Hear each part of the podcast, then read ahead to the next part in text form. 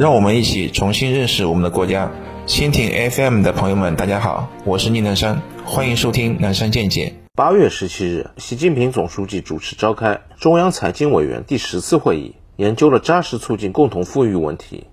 如何理解共同富裕？从我个人的角度，实现共同富裕最需要的是四件事情：一是基础设施的全国均衡分布，和我们个人的生活水平可以说息息相关。一个简单的例子，我国现在网络上主播很多，这些主播不少是来自于偏远地区和农村。有的是在自家农家小院和果园里面直播，还有的是旅游主播，在西部地区的景点和公路上边徒步边直播。即使是在这些地方直播的时候，网络仍然是流畅的，这就是给主播们带来更好的收益。因为直播的时候，网友的打赏和下单买货都很多，一旦卡顿，损失会非常大。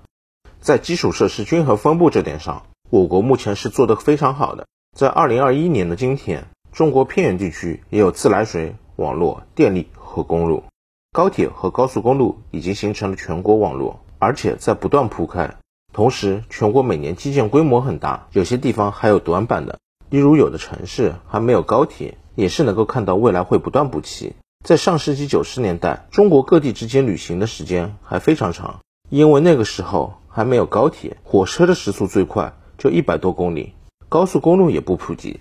事实上，我国1988年才在上海开通运营了第一条高速公路——沪嘉高速，全长才20.5公里，其中主线15.9公里。而在今天，县县通高速已经全国各省份的标配了。2020年底，中国大陆已经有16个省市实现了线线通高速，数量已经过半。可以说，在基础设施这个部分，高铁、高速公路、5G 通信网络和机场是我国几乎所有大中小城市的标配了。而且，即使在小城市，现在也很少停电，网速也不错，可以说居民的感受这方面差异性不大。因此，在基础设施这一块，全国均衡分布是做得非常好的，也体现了社会主义的优越性。二是先进的中高端产业的全国均衡分布，这点非常非常的重要。但是现实又是目前分布是不平衡的。我们平时说的高新企业，不外乎就是互联网企业、电子品牌企业。还有这几年崛起的芯片设计产业，以及正在发展的新能源汽车产业等，而这些产业高度集中在一线城市和几个强二线城市。我们需要积极支持和鼓励国内大企业、先进行业企业在欠发达省份投资，实现全国产业分布均衡化，而不是中高端机会都集中在一线城市和几个强二线城市。我一直觉得我国应该再搞一次三线建设，可以叫新三线建设。当年的三线建设本质上就是为了改变全国工业分布不平衡的局面，只不过原因是因为来自苏联的外部军事压力。但是今天我们搞这件事是为了共同富裕，先进产业在哪里，人的机会就在那里，共同富裕也就在那里。当年的三线建设，从单位企业的运营业绩来说，很多是下降的，但是对于国家整体而言，从长期角度看却是收益巨大的，因为这促使内地省份形成了产业链聚集。同时，在内地省份培养了一批人才，形成了一批有消费能力的消费群体，扩大了全国市场规模。因此，今天应该有相关政策激励和奖励，主动的投资产业发展落后地区的企业。对我们个人来说，如果在家乡附近或者老家的省会也有了很好的工作机会，那么放弃在房价已经高达五到十万人民币每平的一线城市搞地域竞争，就成为可能的选择。能极大的提升个人幸福感。我不时能收到一些粉丝私信，问我某某城市未来有没有发展。其实判断这件事情很简单，一个看人口，一个看产业。查询统计公报里面的人口数据，如果最近几年这个城市人口都是流失的，是减少的，说明当前的发展情况就不能说好。另一个就是查询这个城市正在开工建设的新产业项目。因为一个新的工厂从开工到建成以及稳定的量产，至少也得几年的时间。也就是说，通过新开工项目能够判断未来几年的发展情况的。看看这些新开工的产业项目里面有没有中高端产业，有没有新兴的高科技产业。至于什么是中高端产业和高科技产业，就制造业来说，就是半导体产业链、新能源汽车产业链、航空航天产业链、医疗器械和制药工厂产业链。或者说最简单的，看看新开工的项目里面有没有能够提供高薪岗位的企业？高薪岗位的企业增多，意味着当地中产和富裕阶层的扩大，则必定能够带动当地的大发展。今天网络上经常会有是否要逃离一线城市的讨论，最大的问题就是觉得一线城市房价高，感觉拿个八九千、一万多月薪待下去都看不到买房的希望，或者说月薪还不错，一个月能有个两三万，但是房贷又占了很大一部分，导致每个月也过得紧巴巴。因此，总想着离开过上轻松一点的生活。但是如果回到老家，收入水平又会下降，找不到同类型的工作。同时，还会有人说：“你现在放弃了奋斗，以后你的孩子还得重新走一遍你现在的路，还得到一线城市打拼。”如果能够做到先进产业和中高端岗位的全国均衡分布，这些讨论就不存在了。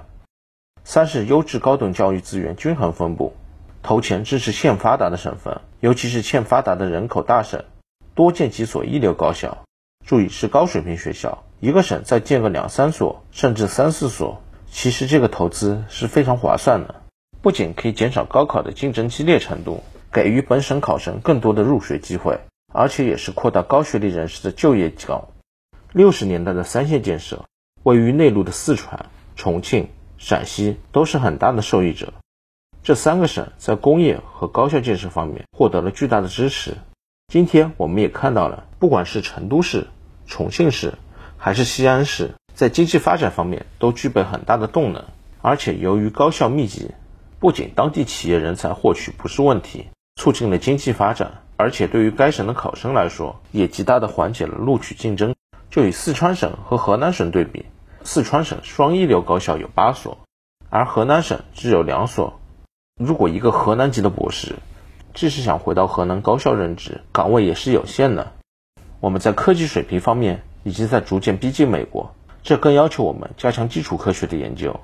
多在内地欠发达省份建几所一流大学。这不仅能缓解高考的竞争压力，缓解硕博高学历人才的就业压力，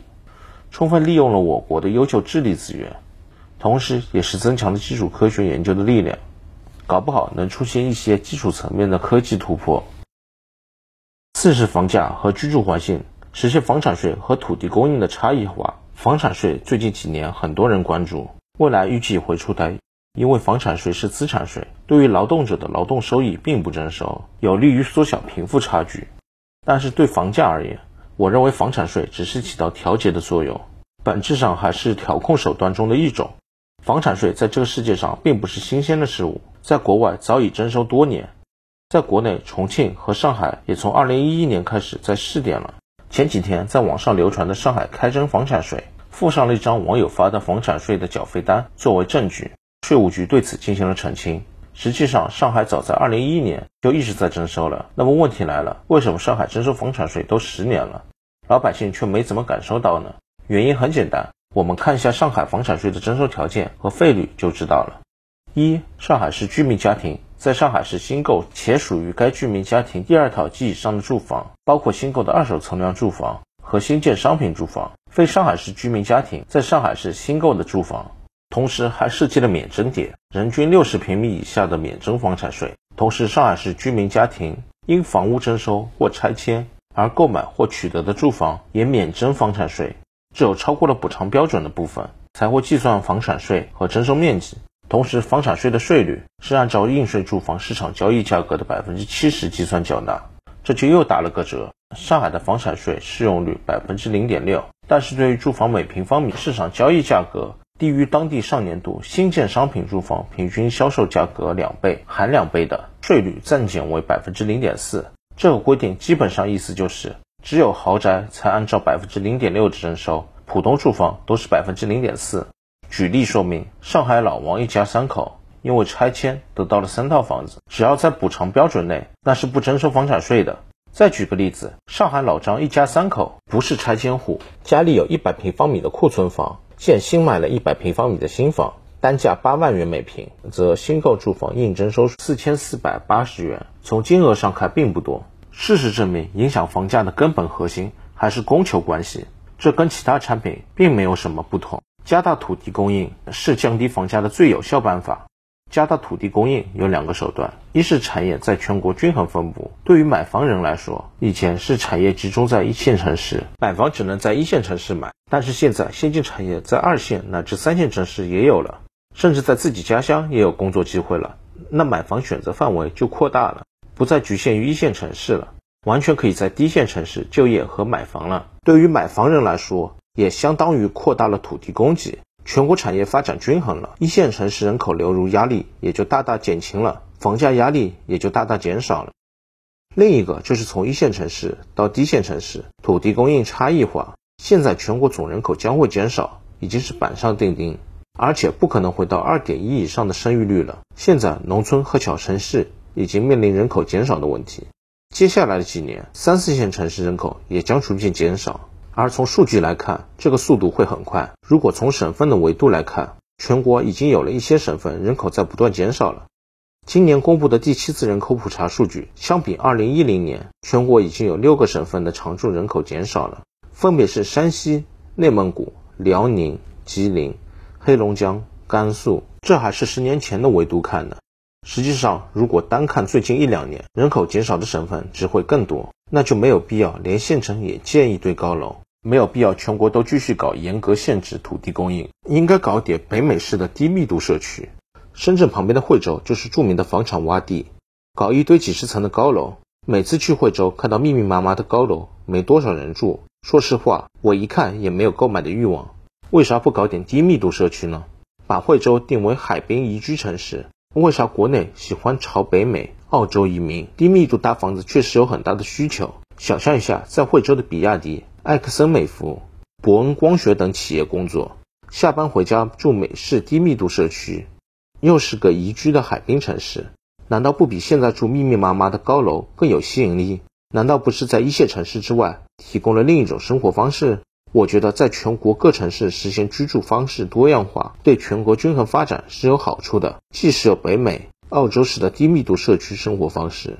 也有日本式的一户建社区，也有新加坡式的公寓房，澳洲式的多层历史建筑，以及国内的高楼社区，多样化的方式让国民可以选择，还可以刺激消费，而不是不管大城市还是县城、小镇都统一住在高楼里面，这是不合理的。这会让本来产业机会就不多的中小型城市进一步丧失对年轻人的吸引力。我觉得对我们个人来讲，以上四个问题解决了，其实共同富裕就可以说实现了。当然，这里面我没有提医疗，因为我觉得只要一个地方产业发展了，经济发展了，有钱了，医疗实力就一定会越来越强。核心还是基础设施、先进产业、优质高等教育资源的均衡分布，以及土地和住房供应的差异化。这也是为什么我最为关注的是两个点：